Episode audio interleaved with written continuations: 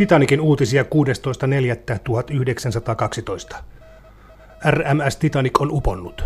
Onnettomuus tapahtui laivan törmättyä jäävuoreen toissa yönä.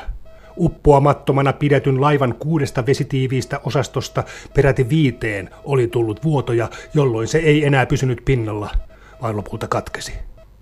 Arvioiden mukaan jopa 1600 matkustajaa ja miehistön jäsentä on hukkunut. Titanikin uppoamispaikalle on saapunut useampia lähistöllä olleita aluksia. RMS Karpaattialle on saatu poimittua kaikki pelastusveneisiin päässeet. Heitä on satoja. Pelastusveneissä olevat olivat pahoin kylmettyneitä, ja heistäkin moni olisi saattanut menehtyä, ellei Karpaattian kapteeni Arthur Roston olisi määrätietoisuudellaan saanut pelastustyöt vauhdikkaasti käyntiin.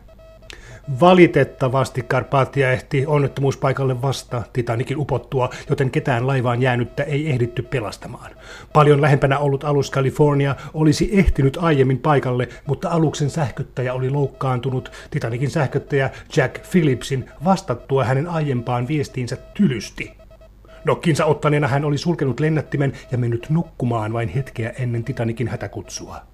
Tarkempia tietoja pelastuneiden henkilöllisyyksistä ei vielä ole. Suurin osa on naisia ja lapsia. Karpaattia on tulossa kohti New Yorkia. Yhdysvaltojen presidentti Taft on määrännyt laivaston aluksen USS Chesterin lähtemään Karpaattian lähelle niin, että sotalaivan tehokkaammalla lähettimellä saadaan sähkötettyä tiedoksi pelastuneiden nimet vielä ennen satamaan saapumista.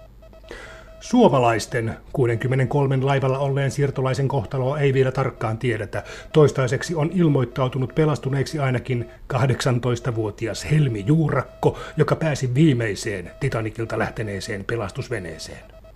Yksi Titanikin pelastuneista rouva Margaret Brown on saanut toiminnastaan kiitosta. Hän oli yhä auttamassa laivalle jääneitä, kun merimiehet puoliväkisin heittivät hänet jo laskeutuvan pelastusveneeseen. Koska veneessä ei ollut tarpeeksi soutajia, rouva sananmukaisesti kääri hihansa ja souti itse venettä etäämmälle uppoavasta laivasta.